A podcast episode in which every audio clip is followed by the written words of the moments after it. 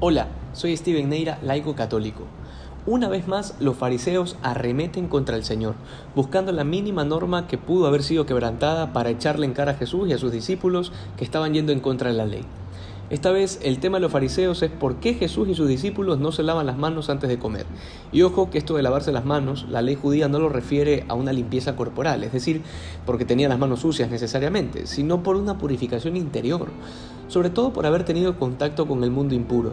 Por eso la purificación que hacían los fariseos, o al menos la que obligaban al pueblo a hacer, era la de lavarse hasta los codos, Luego también purificar los vasos, las tazas, las jarras, en fin, el ritual era medio largo, que seguramente a más de uno se le habrá ido al hambre hasta que finalmente lograba comer. Pero el tema aquí es el enfrentamiento de Jesús, no contra la ley, sino contra la interpretación caprichosa de los fariseos sobre la ley.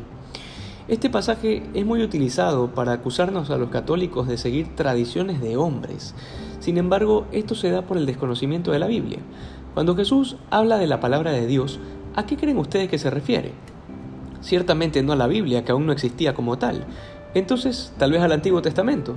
Pues sí, pero la palabra de Dios se transmitía por la tradición. Es decir, no es que en casa existía una copia de lo dicho por los profetas o por los patriarcas, digamos, en, cada casa de cada judío. Sin embargo, la clave está en aquello que rechaza el Señor, porque cuando habla contra los fariseos claramente dice que anulan la palabra de Dios con esa tradición que se han transmitido, es decir, la tradición de los fariseos, particularmente la de las escuelas rabínicas.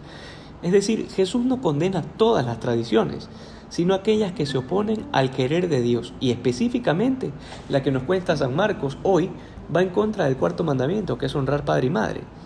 Sin embargo, decía yo que cuando ciertos protestantes atacan la tradición de los apóstoles, que es la que hemos recibido en la iglesia de Jesús, es porque desconocen de la Biblia. Por ejemplo, cuando San Pablo en su primera carta a los Corintios, capítulo 11, versículo 2, eh, nos dice, los alabo, esto le dice a los de la ciudad de Corinto, porque en todas las cosas se acuerdan de mí y conservan las tradiciones tal como se las hemos transmitido. ¿Escucharon bien? Tradiciones. Quiere decir que hay tradiciones que son buenas y no solo eso, sino que estamos obligados a recibirlas, a practicarlas y a transmitirlas. Y estas tradiciones evidentemente no están todas en la Biblia, por eso se llama tradición apostólica, porque viene de los apóstoles. De manera que Jesús lo que condena son aquellas tradiciones que pretenden justificar a los mismos fariseos. Es más, San Pablo en su segunda carta a los tesalonicenses, capítulo 3, versículo 6, dice explícitamente, les pido en nombre de Jesucristo que se aparten de todo hermano que viva desordenadamente y no según la tradición que de nosotros recibieron. Nuevamente han escuchado bien, tradición.